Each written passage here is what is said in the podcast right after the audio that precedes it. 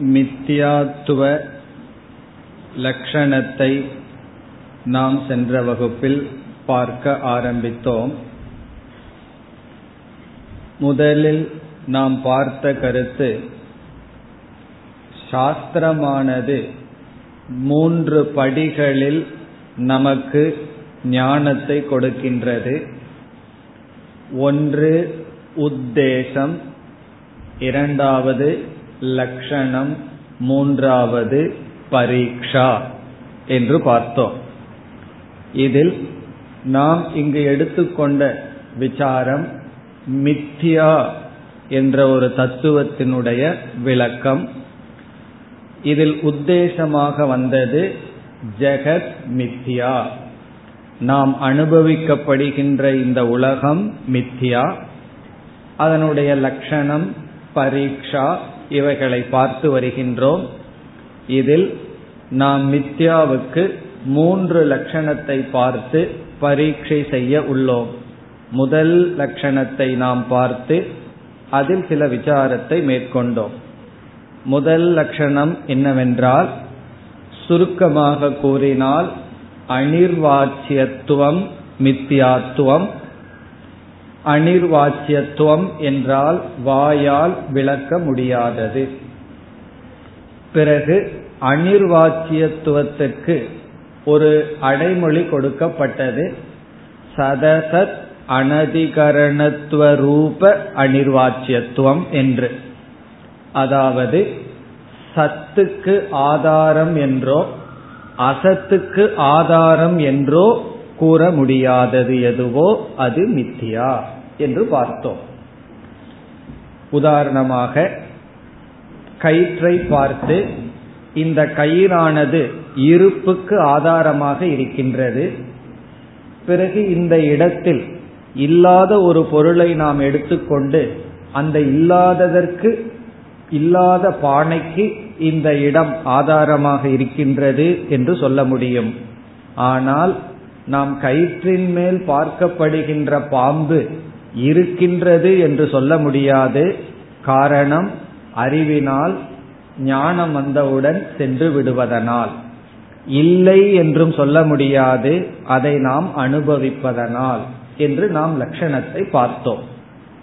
பிறகு அடுத்த பரீட்சா விஷயத்தில் இந்த லட்சணம் இரண்டு இடத்தில் செல்ல வாய்ப்பிருக்கின்றது என்று பார்த்தோம்.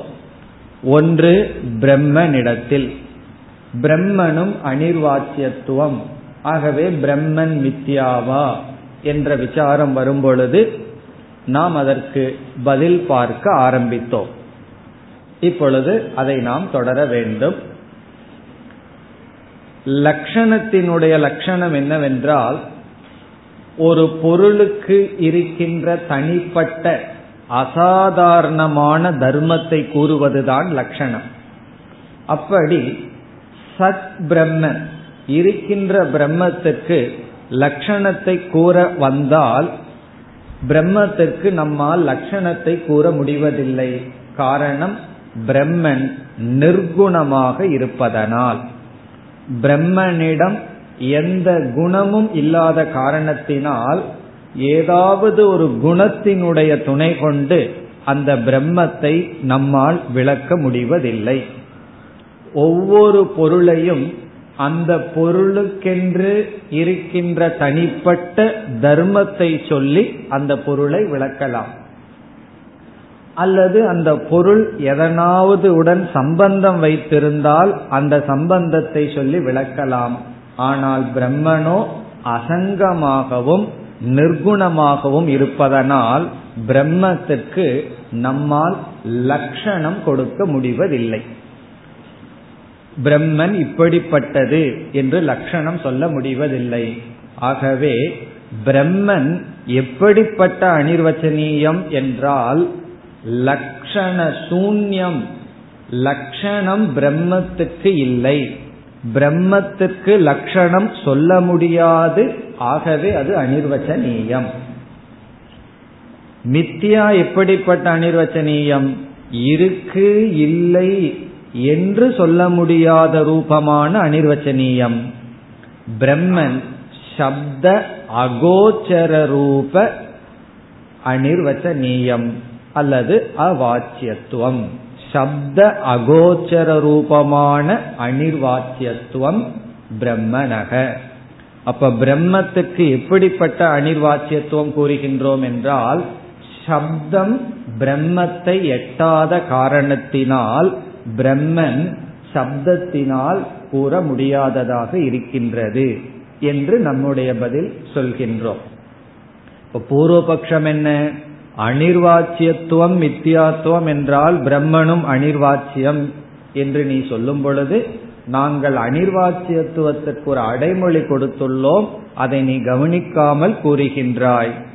மித்தியா என்பது சதசத் அனதிகரணத்துவ ரூப அனிர்வாச்சியத்துவம் பிரம்மன் சப்த அகோச்சரத்துவ ரூப அனிர்வாச்சியத்துவம் என்று நாம் பதில் கூறுகின்றோம். ஆனால் மித்யாவும் அனிர்வாச்சியம்தான் பிரம்மனும் அனிர்வாச்சியம்தான் பிரம்மனையும் வாயால் விளக்க முடியாது மித்தியா வஸ்துவையும் வாயால் விளக்க முடியாது. அது எப்படிப்பட்ட விளக்க முடியாத தத்துவம்? இது எப்படிப்பட்ட விளக்க முடியாத தத்துவம்? என்பதில் வேறுபாடு இருக்கின்றது என்பது நம்முடைய பதில்.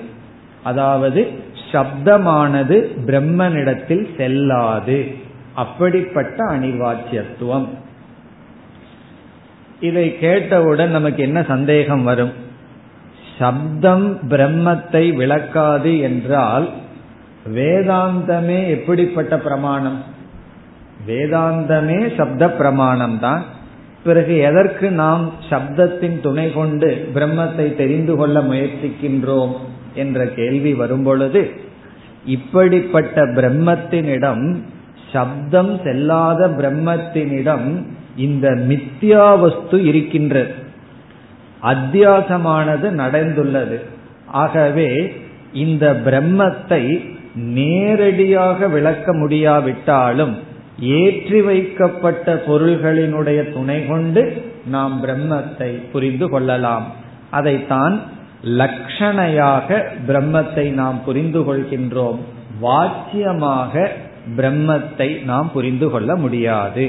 அதாவது சப்தம் தன்னுடைய வாச்சியார்த்தத்தில் பிரம்மத்தை விளக்காது லட்சியார்த்தத்தின் மூலமாக பிரம்மனிடம் செல்லும்.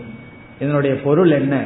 லட்சியார்த்தமாக பிரம்மனிடம் செல்லும் என்றால் அது செல்லாது என்றும் சொல்லலாம். பிறகு பிரம்மத்தை புரிந்து கொள்ள துணை புரிகிறது என்றும் சொல்லலாம். சப்தம் பிரம்மத்தினிடம் செல்லாது ஆனால் பிரம்மத்தினிடம் செல்ல வைக்கும். அது செல்லாது நாம் பிரம்மத்தை புரிந்து கொள்ள உதவி செய்யும். வாச்சியார்த்தமாக இல்லாமல் லட்சியார்த்தமாக செயல்படும் என்பது கருத்து. இனி அடுத்த விஷயத்திற்கு வந்தால் பூர்வபக்ஷி கூறுகின்றான் இந்த அனிர்வாச்சியத்துவம் என்பது அசத்துக்கும் செல்கின்றது என்று கூறுகின்றான். அனிர்வாச்சியத்துவம் அல்லது அவாச்சியத்துவம் என்பது மித்யாவுக்கு நாம் கொடுத்த லட்சணம். அது பிரம்மத்துக்கு செல்கிறதே என்றால் நாம் இவ்விதம் பதில் சொன்னோம். இனி அசத்துக்கு செல்கின்றதே என்று அவன் பதில் கூறினால் அதற்கு நம்முடைய பதில். நாம் என்ன கூறுகின்றோம்? எங்கு வாச்சியத்துவ பிரசங்கம் இருக்குமோ வாச்சியத்துவம் என்றால் விளக்க வேண்டிய சூழ்நிலை விளக்க முடிகின்ற இடம். வாச்சியத்துவ பிரசங்கம் இருக்குமோ அங்குதான் நம்ம விசாரம் பண்ணலாம். அந்த இடம் வாச்சியமா அவாச்சியமா என்று விசாரம் செய்யலாம். அவாச்சியம் என்றால் அது வாயால விளக்க முடியுமா விளக்க முடியாதா என்ற விசாரத்தை அங்கு செல்லலாம். எங்கு வாச்சியத்துவத்துக்கு அவகாசமே இல்லையோ வாச்சியத்துவ பிரசங்கமே இல்லையோ அந்த இடத்தில் இது வாச்சியமா அவாச்சியமா என்று சொல்லவே முடியாது. அந்த கேள்விக்கே இடமில்லை. இப்பொழுது ஒருவர் என்னிடம் ஒரு கேள்வியை கேட்கின்றார். ஒரு பிராணி பிராணி என்றால் உயிர் வாழ்கின்ற ஜீவன். அந்த ஒரு பிராணிக்கு எனக்கு லட்சணம் கொடுங்கள் என்று சொல்றார். நம்ம வந்து பிரசித்த உதாரணத்தை எடுத்துக்கொள்ளலாம் பசு என்கின்ற மாடு என்கின்ற பிராணிக்கு லட்சணம் என்ன என்று கேட்கின்றார். நம்மிடம் ஒருவர் கேட்கின்றார். அவருடைய கேள்வியிலேயே ஒரு பிராணியினுடைய லட்சணத்தை கேட்கின்றேன்னு சொல்றார். நாம் ஒரு லட்சணத்தை சொல்கின்றோம். அதாவது நாஸ்நாதிமான் கௌகு என்று சரியான லட்சணத்தையே சொல்றோம். அல்லது தவறான லட்சணத்தையே சொல்றோம்னு வைத்துக் கொள்வோமே. நான்கு கால்களை உடையது என்று தப்பான லட்சணத்தையே சொல்றோம். எந்த லட்சணத்தை சொன்னாலும் இந்த லட்சணம் பிராணிகளுக்குள்ளதான் போகிறதுக்கு வாய்ப்பு இருக்கே தவிர கல்லு மண்ணு மலை இந்த மாதிரி இடத்துக்கு இந்த லட்சணம் செல்வதற்கே வாய்ப்பில்லை. காரணம் என்ன? இங்க விசாரமே ஒரு பிராணிய பற்றி. பிராணி என்று சொன்னவுடன் அச்சேதன வஸ்துவுக்கு இந்த லட்சணம் போகும் பிரசக்தியே இல்லை. ஆகவே அச்சேதனத்துக்கு போகாமல் நான் லட்சணம் கொடுக்கணும்ங்கிற அவசியமே கிடையாது. காரணம் என்ன? பிராணி என்ற சொல்லே ஜட வஸ்துவுக்கு செல்லாது. அங்கு வந்து பிரசக்தியே கிடையாது. வாய்ப்பே இல்லை. அது போல நம்ம சொல்றோம் எது இருக்கோ அல்லது எது தெரிகின்றதோ அங்குதான் வாச்சியத்துவ பிரசங்கக. இருக்குங்கிறதுனா சத். சத்து இடத்துலதான் இருக்கிற வஸ்து இடத்துலதான் அதை வந்து விளக்க வேண்டிய சூழ்நிலை ஏற்படுகிறது. அப்ப சத்தின் இடத்துலதான் வாச்சியத்துவ பிரசங்கம். இரண்டாவது பிரதீதி. பிரதீதினா எது தெரிந்து கொண்டிருக்கின்றதோ எதை நீ அனுபவிக்கின்றாயோ அங்குதான் வாச்சியத்துவ பிரசங்கமே வருகிறது. அதை வந்து விளக்கணுங்கிற தேவை வருகிறது. பிரசங்கம் என்றால் இந்த இடத்துல தேவை ஒரு நெசசிட்டி இப்ப நெசசிட்டி எந்த இடத்துல வருதுன்னா ரெண்டு இடத்துல தான் வர முடியும். ஒன்னு இருக்கணும் அதை விளக்க வேண்டிய தேவை வரலாம். அல்லது ஒன்று இல்லாம இருந்தாலும் கூட அது தெரிஞ்சு கொண்டு இருந்ததுன்னா அது வந்து தோன்றி கொண்டிருந்தால் அதை நாம் வாயால் விளக்க வாய்ப்பு இருக்கின்றது. ஒன்று இல்லை தோன்றவும் இல்லைனா வாச்சியத்துவ பிரசங்கமே கிடையாது. அப்படி அதை சொல்ல வேண்டிய நிபந்தனையே இல்லாத சூழ்நிலையில சொல்ல முடியாதுங்கிற லட்சணம் அங்கு போவதற்கு வாய்ப்பே இல்லை. அப்ப நம்ம என்ன சொல்றோம்? அசத்துக்கு இந்த லட்சணம் போகுமா என்றால் இந்த அசத்துக்கு போறதுக்கு வாய்ப்பே இல்லைன்னு சொல்றோம். காரணம் என்ன? வாக்கியத்துவம்ங்கிற பிரசங்கம் வந்தாதான் அவாச்சியத்துவம் என்கின்ற சூழ்நிலையும் வரும். அசத்துக்கு அந்த சான்ஸே கிடையாது. என்ன இல்லையே? இப்ப எதை பத்தி நம்ம பேசிட்டு இருப்போம்? நம்ம வந்து நல்ல விஷயமாகட்டும் காசிப் ஆகட்டும் எதை பத்தி பேசுவோம்? இருக்கிறத பத்தி பேசுவோம். இல்ல இருக்கிற மாதிரி தெரியறத பத்தி பேசிட்டு இருப்போம்.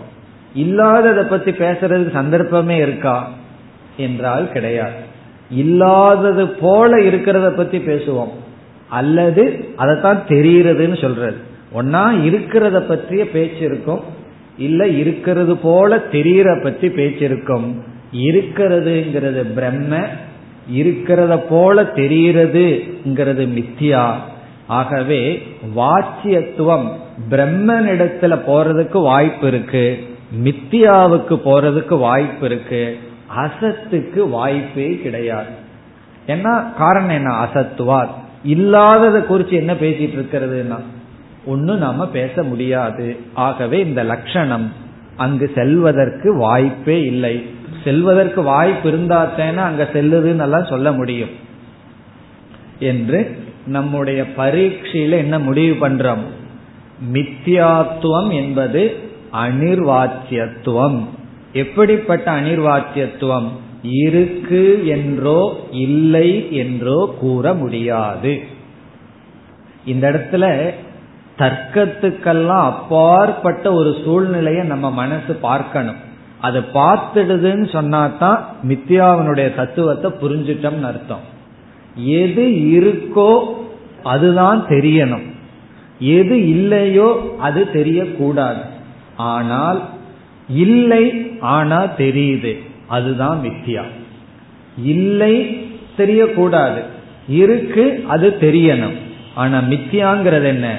இல்லை தெரிகிறது. அப்ப நம்முடைய அனைத்து விதமான லாஜிக் இருக்கே தர்க்கம் இருக்கே இதுக்கெல்லாம் அப்பாற்பட்டு இந்த மித்தியா இருக்கு. அதுதான் அனிர்வாச்சியத்துவம் மித்தியாத்துவம். இது முதல் லட்சணம். இனி நாம் இரண்டாவது லட்சணத்துக்கு செல்லலாம். எதற்கு இரண்டாவது லட்சணம்? மித்தியாத்துவத்திற்கு அல்லது மித்தியா தத்துவத்திற்கு இரண்டாவது லட்சணம். முதலில் மிக எளிமையாக சுருக்கமாக பார்க்கலாம். இதற்கு லட்சணம் ரொம்ப பெருசா இருக்கு. இதை கேட்டாவே பயந்துருவோம். அதனால முதல்ல ரொம்ப சுருக்கமாக பார்க்கலாம். எது நிஷித்தியதே தது மித்யா? எது நிஷித்தியதே தது மித்யா? இதுதான் சுருக்கமான லட்சணம். இதனுடைய தமிழ் டிரான்ஸ்லேஷன் எது எதுங்கிற சான்ஸ்கிரிட்டுக்கு தமிழ்ல எதுதான்? எது நீக்கப்படுகிறதோ நிஷித்தியதேனா இல்லை என்று சொல்லப்படுகிறதோ அது மித்தியா. ததுங்கிறதுக்கு அது மித்தியா. திரைகாலிக நிஷேத பிரதியோகித்துவம் மித்தியாத்துவம். இதெல்லாம் தர்க்கத்தில் சொல்றது. அதுவும் முன்னாடி இனி ஒரு வார்த்தையை போடுவார்கள். பிரதிபன்ன உபாதௌ திரைகாலிக நிஷேத பிரதியோகித்துவம் மித்தியாத்துவம் இதை கேட்டா என்ன தோணும்? எனக்கு மித்தியாவே புரிய வேண்டாம்னு தோணும். அப்படி தோன்றிடுதுன்னா மித்தியா புரிஞ்சிடுதுன்னு அர்த்தம். காரணம் என்ன? புரியாததான மித்தியா திரைகாலிக நிஷேத பிரதியோகித்துவம் மித்தியாத்துவம் அந்த திரைகாலிக நிஷேதம். அந்த நிஷேதம்ங்கிறதான் நாம் இப்ப எடுத்துட்டு எது இல்லை என்று சொல்லப்படுகிறதோ அது மித்தியா. இது ரொம்ப சுலபமானது தான் இப்பொழுது ஒரு உதாரணம் மூலமாக இதை பார்க்கலாம். நம்ம வீட்டுக்கு ஒருவர் வர்றார். நம்ம வீட்டு டேபிள்ல பிளாஸ்டிக்லான சில ஃப்ரூட்ஸ் எல்லாம் வச்சிருக்கோம். அந்த ஃப்ரூட்ஸ் இருக்கே அது ஒரிஜினல் ஃப்ரூட்ஸை விட அழகா இருக்கும். அப்படியே ஃபேட் ஆகாம அழுகி போகாம அழகா இருக்கும் இப்போ அவர் வந்து அது ஃப்ரூட்ஸ் நினைச்சிட்டு குழந்தைகளுக்கு கொடுக்கறதுக்கோ அல்லது சாப்பிட்றதுக்கோ எடுக்க போற ஆனா அது வந்து பிளாஸ்டிக்னால ஃப்ரூட்ஸை போல இருக்கின்ற ஒரு பொருள். பழத்தை போல அது இருக்கு. இப்ப அவர் எந்த ஆட்டிடியூடில் அதுகிட்ட போறார்? என்றால் அதை எடுத்து சாப்பிடலாம். அதை எடுக்கலாம். அது பழம்ங்கிற புத்தியில அவர் அந்த இடத்துக்கு போறார். அப்ப நம்ம என்ன சொல்றோம்? பதில் சொல்றோம். அது பலம் அல்ல. அது பலம் அல்ல உபனிஷத் பண்றதையே பண்ணியிருக்கோம் நேதி அப்படின்னு சொல்லிட்டோம் அது பலம் அல்ல. இப்போ இல்லை இந்த அது பலம் அல்லன்னு சொல்றமே இதத்தான் நிஷேதம் அப்படின்னு சொல்லப்படுது. நிஷேதம் என்றால் ஒன்றை சுட்டி காட்டி அது அல்ல அப்படின்னு சொல்றது. ஒரு பொருளை காமிச்சு அது அல்ல அப்படின்னு சொல்றதுக்கு பேரு நிஷேதம். இல்லை அப்படின்னு சொல்றது. இப்ப வந்து எந்த இடத்துல நிஷேதத்தினுடைய தேவை ஏற்படுகிறதுன்னு பார்ப்போம். நிஷேதசிய பிரசக்தி கா. எந்த இடத்துல நிஷேதம் பண்ண வேண்டிய சூழ்நிலை வந்திருக்குன்னு இப்பொழுது பார்ப்போம். இப்போ வந்து பழத்தை போல தெரிஞ்சு கொண்டு இருக்கு அந்த இடத்துல நம்ம வந்து அது பலம் அல்ல அப்படின்னு ஒரு அறிவை நம்ம அவருக்கு கொடுக்கின்றோம். உண்மையாலுமே பழம் இருந்ததுன்னு வச்சுக்கோமே. ரியல் ஃப்ரூட்ஸ் அங்க இருக்கு. அவர் அதை எடுக்க போற நம்ம வந்து அது பலம் அல்லன்னு சொல்லுவோமா? சொல்லக்கூடாது. காரணம் என்ன? அது பொய் அது. ஆகவே உண்மையான வஸ்துவிடம் சத்தியமான ஒரு பொருளிடம் அதை இல்லைன்னு சொல்லக்கூடாது. அப்போ சத்து இருக்கிறத நம்ம இல்லைன்னு எப்படி சொல்ல முடியும்? சொல்லவும் கூடாதுதான். உண்மையான பலத்தில இல்லை அது பலம் அல்ல என்ற வார்த்தையை அங்கு பழம் இருந்தால் நாம் பிரயோகம் செய்யக்கூடாது. சரி அவர் வந்து ரேடியோவையோ டேப் ரெக்கார்டையோ எடுக்க போற நம்ம வந்து அது பலம் அல்லன்னு சொல்லுவோமா? அவர் வந்து ரேடியோவையோ டேப் ரெக்கார்டரையோ எடுக்க போகும்போது பலம்ங்கிற புத்தியோடு அவர் எடுக்க போகல. அது பலம்னு அவர் நினைக்கவே இல்லை. ஆகவே எப்ப இல்லைன்னு சொல்ல வேண்டிய அவசியம் இல்லை. எப்ப இல்லைன்னு சொல்ல முடியாது. அது இருந்தால் இல்லைன்னு சொல்ல முடியாது. அவருடைய மனதில் பலம்ங்கிற எண்ணமே இல்லை. அப்பவும் சொல்ல வேண்டிய அவசியம் இல்லை. அவர் டேப் ரெக்கார்டரையோ சேரையோ எடுக்க போறார். அப்ப அது பலம் அல்ல அப்படின்னு சொன்னோம்னா அவர் நம்ம என்ன நினைச்சுக்குவார்? நம்ம வந்து சாதாரண ஆள் அல்ல நார்மலா இல்லைன்னு நினைச்சுக்குவார். காரணம் என்ன? அந்த இடத்துல அவசியமே இல்லை. பிறகு எதை நம்ம வந்து இல்லைன்னு சொல்லுவோம்? என்றால் மீண்டும் வித்யாவினுடைய லட்சணம் வருது.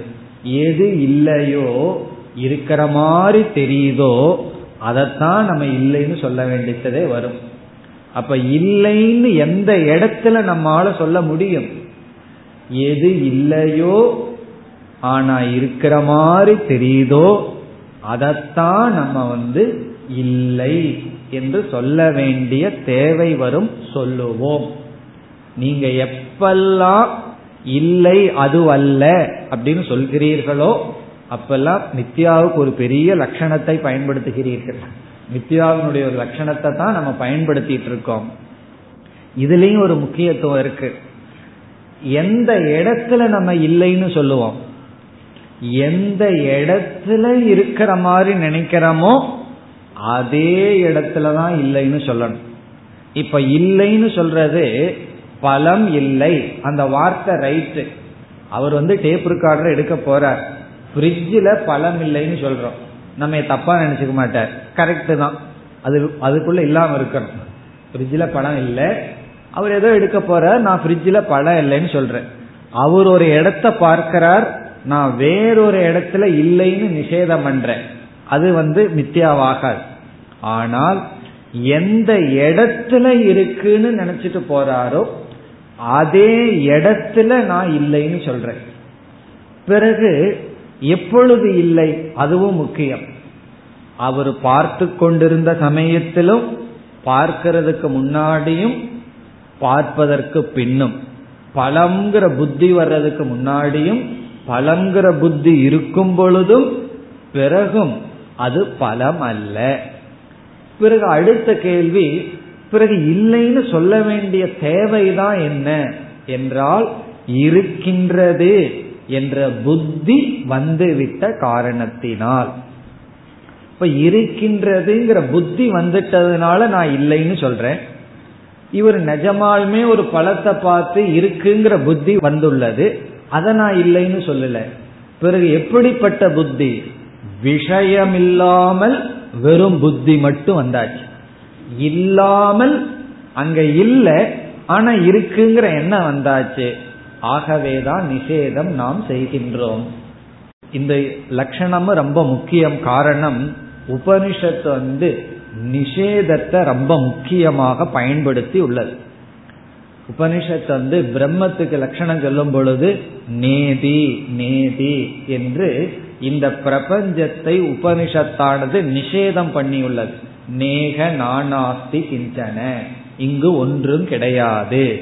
இருமை இல்லை. என்று உபனிஷத் நிஷேதம் பண்ணி உள்ளது அப்ப நம்ம லட்சணத்தை படி எதெல்லாம் நிஷேதம் பண்ணப்பட்டுள்ளதோ அது மித்தியாவாகத்தான் இருந்தாக வேண்டும்.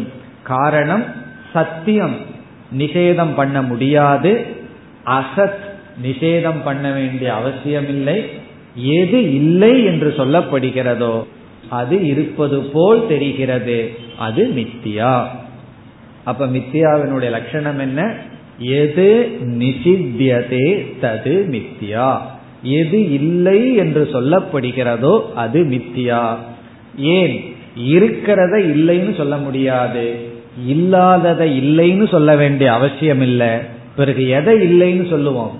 இல்லை இருப்பது போல் தெரிகிறது. அதை தான் நாம் இல்லை என்று சொல்வோம். ஆகவே இங்க என்ன ஞாபகம் வச்சுக்கணும்? சத் ந நிஷித்தியதே. இருப்பதை இல்லைன்னு சொல்ல முடியாது. அசத். அசத்து வந்து நிஷேதம் பண்ண வேண்டிய அவசியம் இல்லை. அவகாசமே இல்லை. இல்லாததை இல்லைன்னு சொல்லிட்டு இருப்போம். சொல்லவும் முடியாது. சொல்லவும் மாட்டோம். பிறகு இல்லை என்று நம்ம ஒன்ன சொல்றோம் அப்படின்னா காரணம் என்ன? அது இல்லை. இல்லைன்னா ஏன் இல்லைன்னு சொல்கிறீர்கள்? இருக்கிறது போல தெரிகிறது. மித்யா லட்சணம் என்ன? எது இல்லையோ இருக்கிற மாதிரி தெரியுதோ அது மித்தியா அதனாலதான் இந்த லட்சணத்தை புரிஞ்சு கொள்ளாதனாலதான் துவைதிகள் எல்லாம் என்ன சொல்கிறார்கள்? நீ ஜெகத்தை மித்தியான்னு சொல்ற நான் அனுபவிச்சுட்டு இருக்கிறேனேன்னா. அனுபவிச்சுட்டு இருக்கிறதுனாலதான் மித்தியான்னு சொல்றோம். அனுபவிக்கவே இல்லைன்னா மித்தியான்னு சொல்ல மாட்டோம். அசத்துன்னு சொல்லிடுவோம். அப்ப அனுபவிக்கிறனே அனுபவிக்கிறனேங்கிறதையே பேசி வருகிறார்கள். அனுபவிக்கிறது தான் மித்தியா. ஆனால் அது உண்மையில் இருக்கக்கூடாது.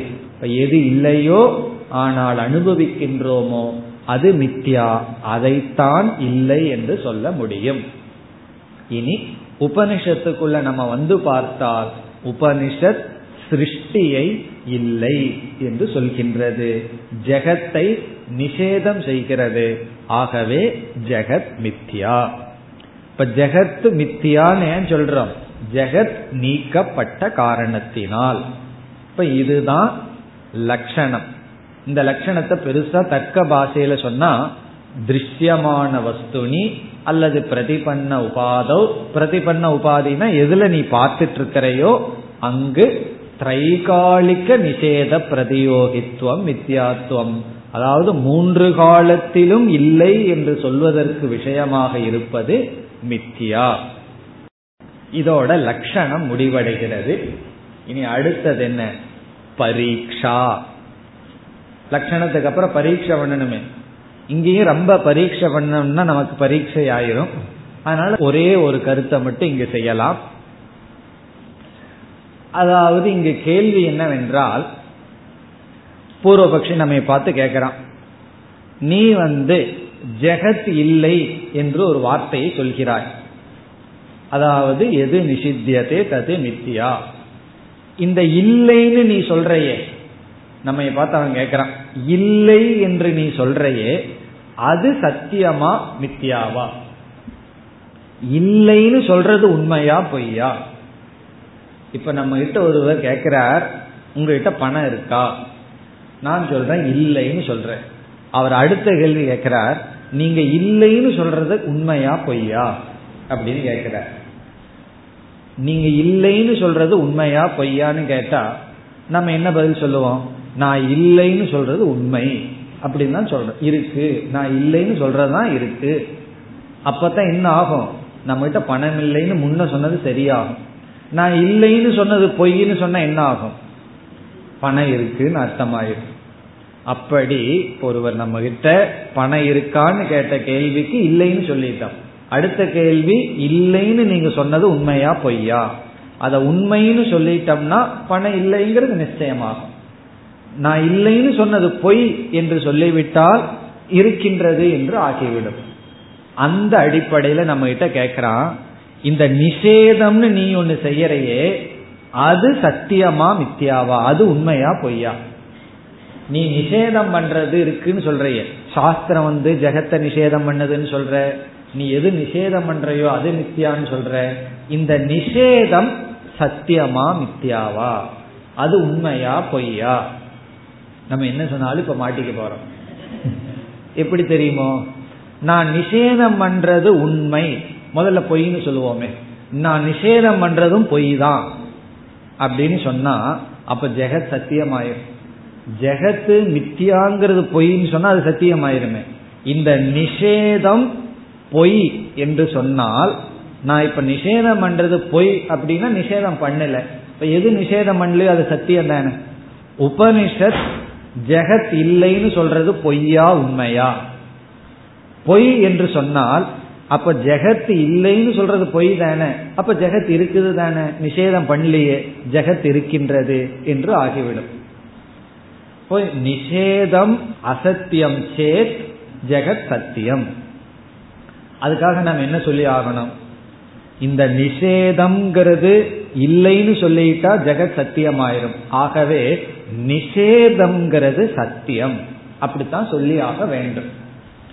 அப்ப பூர்வபக்ஷி சொல்றான் பிரம்மன் ஒரு சத்தியம் இருக்கு. நீ பண்ற நிஷேதம்னு இனி ஒரு சத்தியம் இருக்கே. அப்ப எங்க அத்வைதம். ரெண்டு சத்தியம் இருக்கு. நீ பிரம்மத்தை சத்தியம் சத்தியம் சொல்லிட்டு இருக்க. பிறகு இந்த ஜெகத் இல்லைங்கிற வார்த்தைய சத்தியம்னு சொல்ற. அதுவும் உண்மைன்னு சொல்ற. அப்ப ரெண்டு உண்மை இருக்கே. அப்ப துவைதம் வந்து விடுதேன்னு சொல்றான் புரிஞ்சுதோ? புரிஞ்ச மாதிரி இருக்கோ? அதாவது இல்லைன்னு சொல்றது உண்மையா பொய்யா? உண்மை என்று சொன்னால் இல்லைன்னு சொல்றது ஒரு உண்மை பிரம்மன் ஒரு உண்மை. ஜெகத் இல்லைன்னு சொல்றது ஒரு சத்தியம் பிறகு பிரம்மன் ஒரு சத்தியம் ரெண்டு சத்தியம் ஆயிரும் ஜெகத் இல்லைன்னு சொல்றது பொய் என்றால் பிறகு ஜெகத் இல்லைன்னு சொல்றது பொய்னா ஜெகத் இருக்குன்னு ஆயிரும் அப்ப ஜெகத்துன்னு ஒன்னு இருக்கு பிரம்மன் ஒன்னு இருக்கு. ஒன்னா ஜெகத் சத்தியம் பிரம்ம சத்தியம். இல்ல ஜெகத் சத்தியம் ஜெகத் இல்லைன்னு நீ சொல்ற ஒரு ஸ்டேட்மெண்ட் அதுவும் சத்தியம். ரெண்டு சத்தியம் எனக்கு கிடைச்சாச்சு போதும். துவைதம் வந்தாச்சுன்னு சொல்கின்றான். இதற்கு என்ன பதில் என்றால் ரெண்டு கோணத்திலையும் இந்த மித்யாத்துவ லட்சணத்தை விளக்குகின்ற ஆசிரியர் வந்து பதில் சொல்லி அந்த தோஷம் வராதுன்னு நிலைநாட்டுறார். நிஷேதம் சத்தியம்னு சொன்னாலும்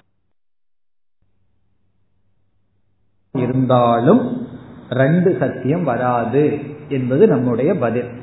இப்ப நிஷேதம் மித்தியான்னு நம்ம சொல்லல. நிஷேதம் பொய்ன்னு சொல்லல. நிஷேதம் சத்தியம்தான். நிஷேதம்ங்கிறது சத்தியம்தான் என்று நாம் கூறுகின்றோம். கூறி தோஷம் வராதுன்னு சொல்றோம். எப்படி என்றால் இதுவும் உபனிஷத்தினுடைய பிரமாணம் தான் இப்போ உபனிஷத்து வந்து பிரம்மத்துக்கு லட்சணத்தை சொல்ல விரும்புகின்றது. பிரம்மத்தை காட்ட விரும்புகிறது. பிரம்மங்கிறது ஒரே ஒரு தத்துவம் தான் இருக்குன்னு காட்ட விரும்புகிறது. அப்பொழுது பிரம்மத்துக்கு கொடுக்கிற லட்சணம் என்னவென்றால் நேதி. நேதி என்பது இந்த இடத்துல கவனமா நம்ம பார்க்கணும். நேதிங்கிறது ஜெகத் இல்லைன்னு சொல்றதுக்காக உபனிஷத் அங்க பேசல. நேதி இஸ் ஈக்குவல் டு பிரம்ம லட்சணம். நான் பிரம்ம இருக்கான்னு கேட்டா உபனிஷத் வந்து ஜெகத் இல்லை அப்படின்னு சொல்லுது. ஆகவே அந்த இடத்துல ஒரு நியாயம் என்னவென்றால் நிஷேதம் இஸ் ஈக்வல் டு அதிகரண ரூபம். இதுதான் இங்க நம்ம பயன்படுத்துற ஒரு தர்க்கம். நிஷேதக இஸ் ஈக்வல் டு அதிகரண ரூபம். டெக்னிக்கலா இருக்கு. உதாரணம் சொன்னா நமக்கு புரிந்துவிடும். அதாவது ஒருவர் வந்து கயிற்ற பார்த்து பாம்புன்னு சொல்லிட்டு இருக்கார். நமக்கு சரியான ஞானம் வந்தாச்சு அது கயிறு தான் சொல்லி. இப்ப நம்ம அவரை பார்த்து சொல்றோம் இது வந்து பாம்பு அல்ல. இது பாம்பு அல்ல என்ற வார்த்தையினுடைய அர்த்தம் நம்ம என்ன சொல்றோம்? கயிறு. இது பாம்பு அல்ல இஸ் ஈக்வல் டு ரஜுகு அப்படின்னு நம்ம பொருள் சொல்றோம். பாம்பு அல்லங்கிற ஸ்டேட்மெண்ட்னுடைய அர்த்தமே அது அல்லங்கிறதுல தாற்பயம் இல்லை. அதற்கு அதிஷ்டானமா இருக்கிறதுல தான் தாற்பயம் அதுலதான் நம்முடைய கவனம் என்று சொல்லி நிஷேதம் என்பது தாற்பயம் இல்லை என்று சொல்வதனுடைய தாற்பயம் இருக்கின்ற அதிஷ்டானத்தை விளக்குவது என்பது. ஆகவே ஜெகத் ந இஸ் ஈக்வல் டு பிரம்ம அஸ்தி. ஆகவே நிஷேதம்ங்கிறது தனியா இல்ல. நிஷேதம் அதிகரண ரூபம். நிஷேதம்ங்கிறது அதனுடைய அதிகரணத்தில் சென்று ஒடுங்குகின்றது. இப்ப ரெண்டு தத்துவம் இல்ல. பிரம்மன்னு எங்கேயோ நிஷேதம்ங்கிறது எங்கேயோ அல்ல. நிஷேதம் என்பது ஆதாரத்தை குறிக்கின்ற சொல். எப்படி? கயிறு என்ற சொல் கயிறை குறிக்குதோ அப்படியே பாம்பு அல்ல என்ற சொல்லும் கயிறைத்தான் குறிக்கின்றது. கயிறை தவிர வேறு எதையும் அது குறிக்க முடியாது என்று பெரிய விசாரம் பண்ணி நிலைநாட்டப்படுகிறது. அதனுடைய சாரத்தை மட்டும் நம்ம இங்க பார்க்கிறோம்.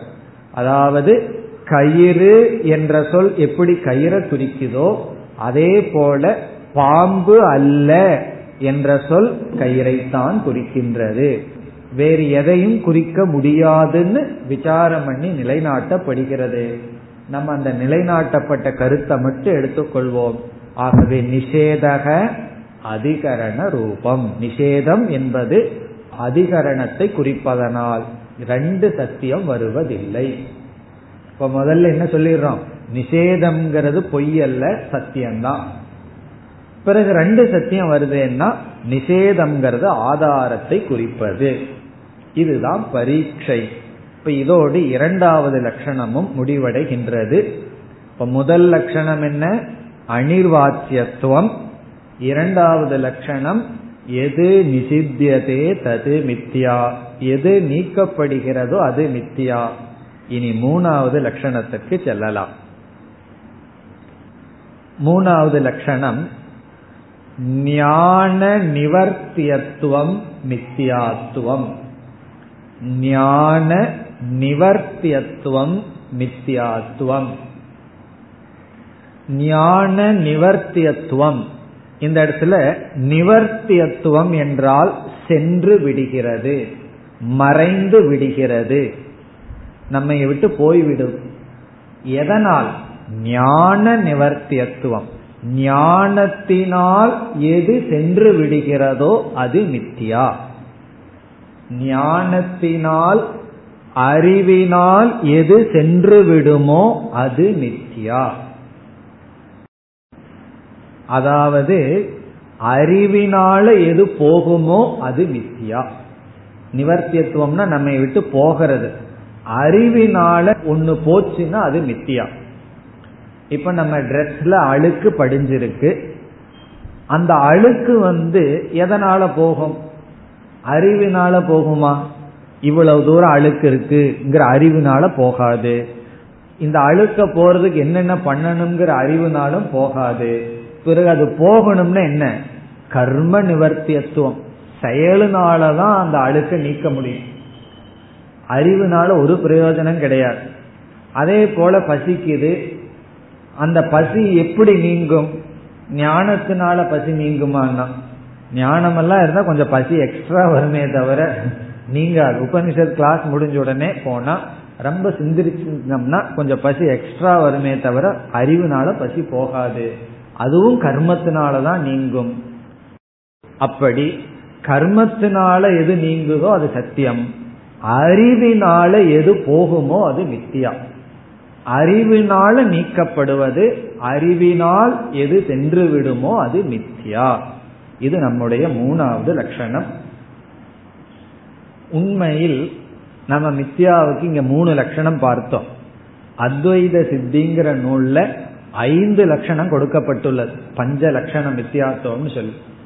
அதுல எல்லா லட்சணத்தையும் முடிச்சு கடைசியில் இந்த லட்சணத்துக்கு வந்து பிறகு எல்லா லட்சணத்தையும் விசாரம் பண்ணி பார்த்தால் கடைசியா மித்தியாத்துவத்துக்கு இருக்கிறது ஒரே ஒரு லட்சணம் தான் நம்ம பல லட்சணம் சொல்லலாம். ஆனா கடைசியா ஒரே ஒரு லட்சணம் அந்த லட்சணம் தான் இது ஞான நிவர்த்தியத்துவம். மற்ற லட்சணத்தையே கொஞ்சம் விசாரம் பண்ணி பார்த்துட்டு வந்தோம்னா சில கேள்விகள் போட்டு வந்தோம்னா கடைசியில இந்த லட்சணத்துக்கு வந்து முடிவு. நிற்போம். ஆகவே நம்ம எவ்வளவு லட்சணம் ஆயிரம் லட்சணம் மித்தியாத்துவத்துக்கு கொடுத்தாலும் கடைசி கேள்வி இந்த இடத்துலதான் பதில் சொல்லப்படுகிறது. ஆகவே மித்யாவுக்கு ஒரே லட்சணம் தான். இல்லாத மித்யாவுக்கு அஞ்சு லட்சணம் ஏது மூணு லட்சணம் ஏது? இருக்கிறது ஒன்றுதான். அதுதான் ஞான நிவர்த்தியத்துவம். இப்ப இதையும் நாம் வந்து மீண்டும் லட்சணத்தை கொஞ்சம் பார்த்துட்டு பிறகு பரீட்சைக்கு போவோம். இதற்கு உதாரணம் என்ன? அதே ரஜ்ஜு சர்ப்பம் தான். இப்ப வந்து நம்ம கண்ணுக்கு முன்னாடி பாம்பு தெரிஞ்சிட்டு இருக்கு இந்த பாம்பினுடைய நிவிருத்தி எதனால வருதுன்னு பார்க்கணும். பாம்பு வந்து எதனால போகும் மறையும் பார்த்தோம்னா அத வந்து தடியினாலேயோ அல்லது பாம்பாட்டி கொண்டு வந்தோ எதனாலையும் அந்த பாம்பு போகாது. ஒரே ஒன்றுனாலதான் பாம்பு போகும். அறிவுனாலதான் போகும்.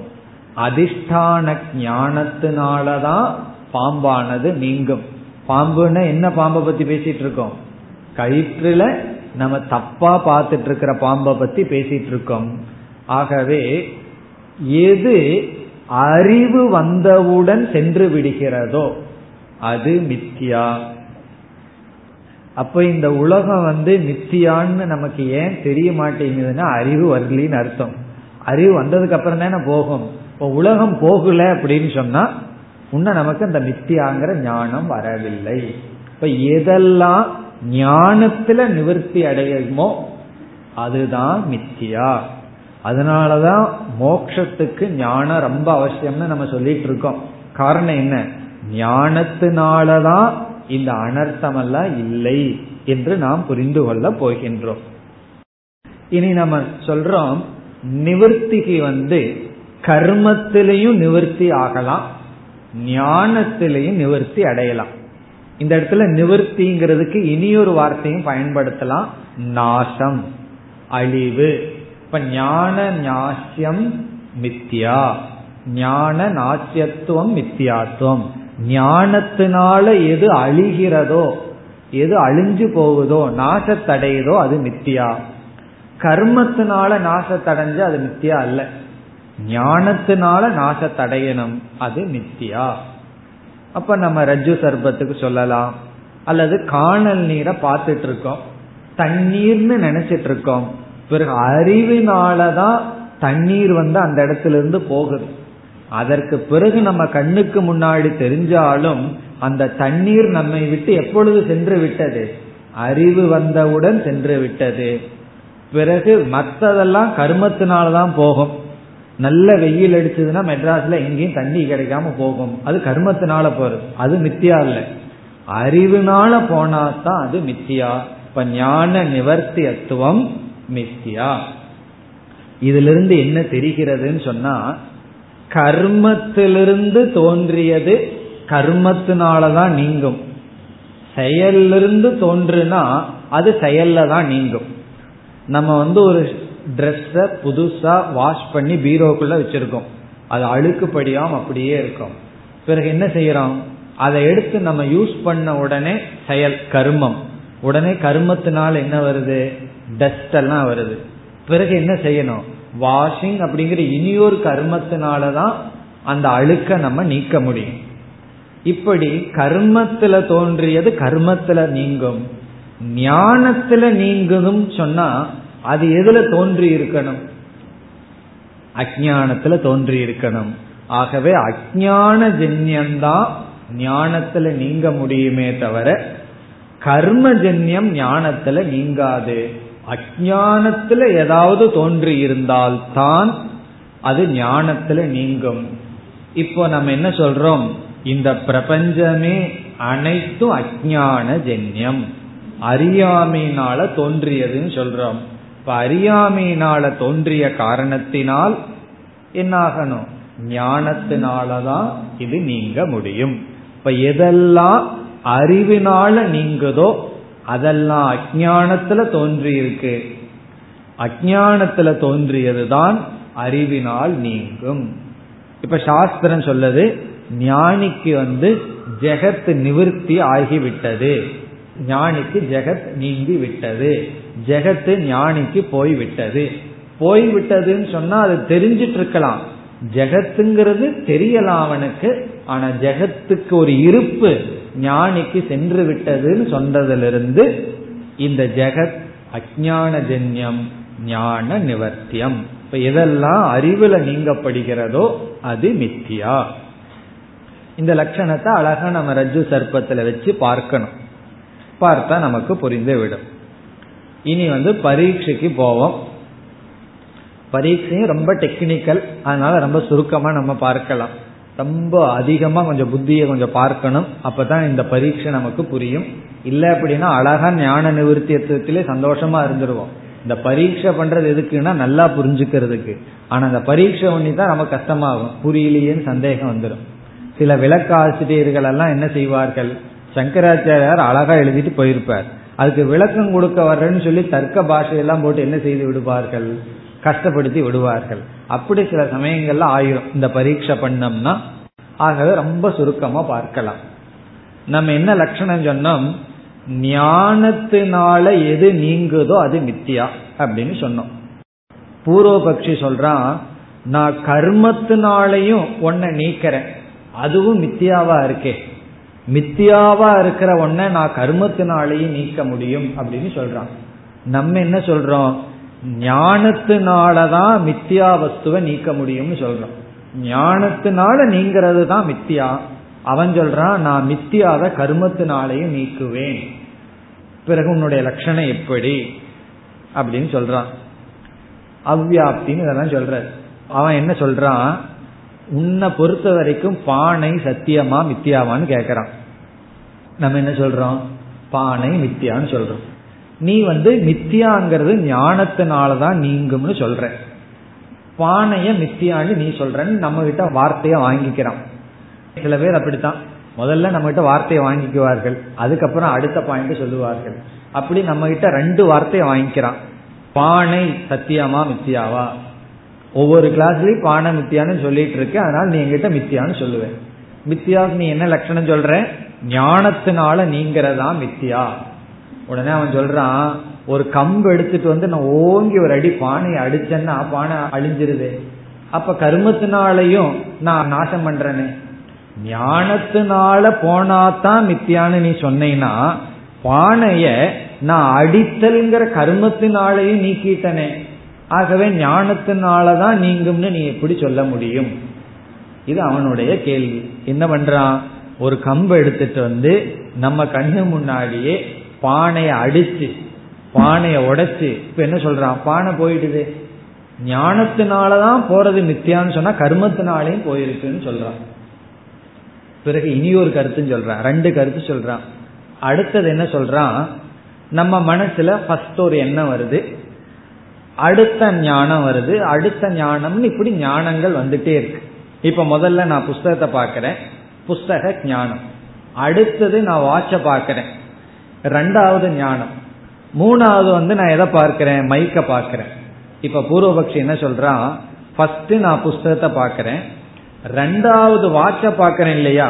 அந்த ஞானம் வந்து புஸ்தக ஞானத்தை அழிச்சிடுது. பிறகு மூணாவது நான் மைக்க பாக்கிறேன் இல்லையா? அந்த ஞானம் வாட்சினுடைய ஞானத்தை அழிச்சிருதே. அப்படி ஒரு ஞானம் இனி ஒரு ஞானத்தை அழிக்கின்றது. பிறகு நம்ம விவகாரத்துல பார்த்தோம்னா புஸ்தக ஞானம் சத்தியம் வாட்ச் ஞானம் சத்தியம் பிறகு மைக் ஞானம் சத்தியம். இப்ப ஞானம் சத்தியத்தையும் கூட நீக்கி விடுகிறதே. புஸ்தக ஞானம் சத்தியம்தான் விவகாரத்துல. ரெண்டாவது ஞானம் உத்தர ஞானம் பூர்வ ஞானத்தை நாசம் பண்ணது. இந்த ரெண்டு ஞானமும் சத்தியமா இருக்கு. அப்ப பூர்வபக்தி என்ன சொல்றான்? ஞானத்தினால நாசம் அடைகிறது மித்தியான்னு சொன்னா கர்மத்தினாலையும் மித்தியா நாசம் அடையுது ஞானத்தினால சத்தியமும் நாசம் அடைகிறதே இப்படி நம்ம இடத்துல ரெண்டு பூர்வபக்ஷி அதுக்கு நம்ம இப்ப பதில் சொல்ல போறோம். இது ரொம்ப மேக்சிமம் ஹையஸ்ட் லெவல்ல இருந்து நம்ம பதில் சொல்ல போறோம். இந்த பதில கேட்ட உடனே உங்களுக்கே கொஞ்சம் பயம் வந்துடும் என்ன ஆயிடுது? இன்னைக்கு வேதாந்த கிளாஸ்ன்னு சொல்லி பதில் என்னன்னு சொன்னா இந்த இடத்துல நம்ம பதில் சொல்றோம் பானை சத்தியம். யாரு சொன்னா பானை நித்தியான்னு சொல்லி? பானை சத்தியம் அப்படின்னு சொல்றோம். இவ்வளவு நாள என்ன சொல்லிட்டு இருந்தீங்க? பானைய மித்தியா மித்தியான்னு சொல்லிட்டு நீ அடுத்த கிளாஸ்ல பானை மித்தியான்னு சொன்னா நான் அந்த கம்பு எடுத்துட்டு வந்துடுவேன் காரணம் என்ன? இன்னைக்கு பானையை சத்தியம்னு சொல்லி விட்டீர்களே என்றால் நம்ம என்ன சொல்றோம்? நாசக துவிதம். நாசம் வந்து ரெண்டு விதத்தில் இருக்குன்னு சொல்றோம். ரெண்டு விதமான நாசம். ஒரு நாசம் வந்து காரிய நாசம். அந்த காரியம் நாசமடையுது ஆனா காரண ரூபேன வர்த்தது. அவ்வக்த ரூபேன வர்த்தது. அவ்வக்த ரூபமா காரணத்துல லயமடைஞ்ச நாசம். ஒரு விதமான நாசம். இப்ப வந்து களிமண் இருக்கு. அதுல இருந்து ஐம்பது பானைய பண்ணி வச்சிருக்கோம். இந்த ஐம்பது பானையும் போட்டு உடைச்சிட்டோம். மீண்டும் களிமண்ணா மாத்திட்டோம். நம்ம எல்லாம் சத்காரியவாதிகள். இருக்கிறது தான் வரும்னு சொல்ற ஆளுக நம்ம எல்லாம் நம்ம என்ன சொல்றோம்? பானைகள் எல்லாம் முழுமையான நாச தடையில அதனுடைய காரணமான களிமண்ணுக்குள் வெளித்தோற்றத்துக்கு வராத நிலையில் காரண ரூபமாக இருக்கின்றதுன்னு சொல்றோம். பானைகள் காரண ரூபமாக இருக்கின்றது. பானைக்கு முழுமையான நாசம் வரல. ஒன்னு முழுமையா நாச தடைஞ்சிட்டு அது வரவே கூடாது. மீண்டும் களிமண்ணிலிருந்து பானை வர்றதுனால நம்ம என்ன சொல்றோம்? பானைகளெல்லாம் களிமண்ணுக்குள் காரண ரூபமாக இருக்கின்றது. அது ஒரு விதமான நாசம். இப்ப முதல் விதமான நாசத்துக்கு காரணாத்மனா அவஸ்தானம் அப்படின்னு சொல்லப்படுது. காரணாத்மனா அவஸ்தானம்னா காரண ரூபமாக இருக்கின்றது. அது காரியமா இல்லை அதனால நாசம்னு சொல்றோம். இப்ப காரண ரூபமாக இருப்பது ஒரு விதமான நாசம். இனி ஒரு நாசம் என்ன? காரண காரிய உபயமாகவும் இல்லாத நாசம். காரண ரூபமாகவும் இல்லை காரிய ரூபமாகவும் இல்லாத அதத்தான் ஆத்தியந்திக நாசம். அப்சல்யூட் நாசம் சொல்றோம். ஆத்தியந்திக நாசம்னு சொல்றோம். அப்படி ரெண்டு நாசம் இருக்கு. இனி நம்முடைய பதில் என்னன்னு சொன்னா கர்மத்தினால ஆத்தியந்திக நாசம் என்னைக்குமே நடக்காது. கர்மம் வந்து காரண ரூபமாக இருக்க வைக்கும். கர்மம் வந்து என்னைக்குமே நாசத்தை பண்ணாது விகாரத்தை தான் கொடுக்கும். விகாரம்ங்கிறது என்ன? காரியம் போய் காரண ரூபமா ஆக்கும். அதான் கர்மத்தினுடைய செயல். நம்ம என்ன சொல்றோம்? ஞானம் ஒன்றுதான் ஆத்தியந்திக நாசத்தை கொடுக்கும். ஞானம் முழுமையாகவே ஒன்றை நீக்கிவிடும்.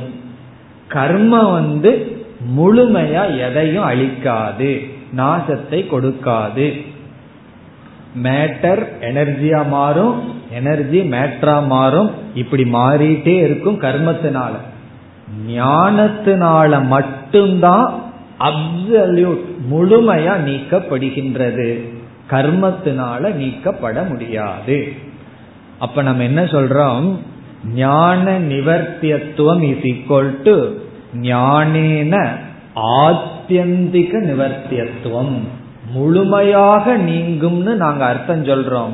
காரண ரூபமாக காரியமா இல்லாம காரண ரூபமாக இருக்கின்ற நாசத்தை நாங்கள் கூறவில்லை அப்படின்னு பதில் சொல்றோம். பிறகு பூர்வபக்ஷி நம்ம கிட்ட கேட்கலாம். அல்லது நமக்கே இந்த இடத்துல பூர்வபக்ஷி இல்லை நம்மளே பூர்வபக்ஷி ஆயிடும் ஏகதேசின்னு சொல்றது. சித்தாந்தியே நம்ம கிட்ட கேட்கலாம். பிறகு பானை மித்தியான்னு நீங்க எந்த அடிப்படையில சொல்கிறீர்கள் என்றால் பானை ஒரு திரவியமாக பார்த்தால் மித்தியா. பானைய வந்து ஒரு வஸ்துவா பார்க்கும்போது அது வஸ்துவல்ல மித்தியான்னு சொல்றோம். பிறகு பானை ஒரு நாம ரூபமா பார்த்தா அது வந்து ஒரு வஸ்துவுக்குள் அடங்கி இருக்கின்றது. இப்ப பானைய நம்ம மித்தியான்னு சொல்றது களிமண்ணை போல சத்தியம் அல்ல களிமண்ணினுடைய அடிப்படையில தான் மித்தியான்னு சொல்றோம். பானையினுடைய நாம ரூபத்தை நம்ம மித்தியான்னு சொல்லவில்லை. காரணம் என்ன என்றால் இப்ப ரூபம் மித்தியான்னு வச்சுக்கோமே. மித்தியா வந்து ஒரு பொருளை வரையறுக்கப்படாது. மித்தியா வந்து ஒரு பொருளை வரையறுக்கப்படாது. பானையினுடைய ரூபமும் முழுமையா மித்தியான்னு சொன்னா அப்ப பொய்யான ரூபம் பானைய வரையறுக்கப்பட வைக்க முடியாது. ஆனா ரூபத்தினால பானை வரையறுக்கப்படுவதனால் என்ன ஆகின்றது? அந்த ரூபம் வந்து களிமண்ணை போல சத்தியம் அல்ல ஆனால் ஒரு அஜெக்டிவ போல இருக்கின்றது. பிறகு அதுவும் பொய். அது ஞானத்தினாலதான் அது நமக்கு நீங்கும். இப்ப நம்ம கடைசியா என்ன புரிஞ்சுக்கிறோம்? கர்மத்தினால ஒரு பொருள் உருமாறி இருக்குமே தவிர முழுமையான நாசத்தை அடையாது. நம்ம கர்மத்தினால எதையும் அழிக்க முடியாது. முழுமையா ஒன்ன நீங்க அழிக்கணும்னு சொன்னா அது ஞானத்தினால மட்டும்தான் முடியும். ஆகவே ஞான நிவர்த்தியம் மித்தியாத்துவம். பிறகு மனசில் இருக்கிற ஒரு ஞானம் இனியொரு ஞானத்தை அழிக்குதேன்னு சொன்னா அழிப்பதில்லை சம்ஸ்கார ரூபமாக இருக்கின்றது. புஸ்தக ஞானம் வருது வாக் ஞானம் வருது. புஸ்தக ஞானம் அழியவில்லை. அழிஞ்சிட்டா மீண்டும் அந்த புஸ்தகத்தை பற்றி எனக்கு என்னன்னே வராது. அது சம்ஸ்கார ரூபமாக காரண ரூபமாக இருக்கின்றது. அப்ப நம்முடைய பதில் கர்மம் எதையும் நாசம் பண்ணாது. கர்மம் எதையும் நிவர்த்தி பண்ணாது. கர்மம் தன்னுடைய காரண நிலையில் வைத்திருக்கும் அளவு செல்லும். ஞானம் மட்டும் அனைத்தையும் நீக்கும். அப்ப என்ன கடைசி பதில்? ஞானத்தினால எது நீங்குதோ அது மித்தியா. பிரம்ம ஜானத்தினால இந்த ஜெகத்தானது நீக்கப்படுகிறது. பிரம்மந்தான் சத் ஜெகத் வந்து அந்த சத்தின் மீது இருக்கின்ற ஆபாசம். பிரம்மந்தான் சைத்தன்யம் அதன் மீது இந்த ஜெகத் இருப்பதாக தெரிந்து கொண்டு இருக்கின்றது. ஆகவே ஜெகன் மித்யா பிரம்ம சத்தியம். இப்ப நம்ம மித்தியாத்துவ லட்சணத்தை எப்படி முடிக்கின்றோம்? எவ்வளவு லட்சணம் பார்த்தாலும் கடைசி லட்சணம் என்னவென்றால் அறிவினால எது நீங்குதோ அது மித்தியா. செயலினால எதுவும் நீங்குவதில்லை. தலைவலி வந்து நம்ம நீக்கிறோம் கர்மத்தினால. அதனாலதான் மீண்டும் வருது. ஞானத்தினால நீக்கி இருந்தோம்னா வரவே வராது. ஆனா ஞானத்தினால தலைவலியை நீக்க முடியாது. ஞானத்தினால தலையவே நீக்கிடுவோம் நம்ம. எப்படி? இது என்னுடையது அல்ல இது சத்தியம் அல்லன்னு சொல்லி. அப்படி ஞானத்தினால நீங்கிறது மித்தியா. அல்லது எதை இல்லைன்னு சொல்றோமோ அது மித்தியா. எது இருக்கு இல்லைன்னு சொல்ல முடியாதோ அது மித்தியா. அதான் இந்த மூணு ஞாபகம் வச்சுட்டா இந்த ரெண்டு வகுப்பினுடைய சாரம் முடிவடைகிறது. எது இருக்கு இல்லைன்னு சொல்ல முடியாதோ அது மித்தியா. எதை இல்லைன்னு சொல்றமோ அது மித்தியா. எது அறிவினால நீங்குமோ அது மித்தியா என்று கடைசியில பார்த்தா அறிவினாலதான் நாசமடையும். இந்த பிரபஞ்சம் துவைதம் ஞானத்துல நாசமடைவதனால் மித்தியா என்று நம்முடைய பொதுவான முகவுரையை இதோடு முடித்து கொள்ளலாம். அடுத்த வகுப்பில் இந்த உபனிஷத்திற்குள் செல்லலாம்.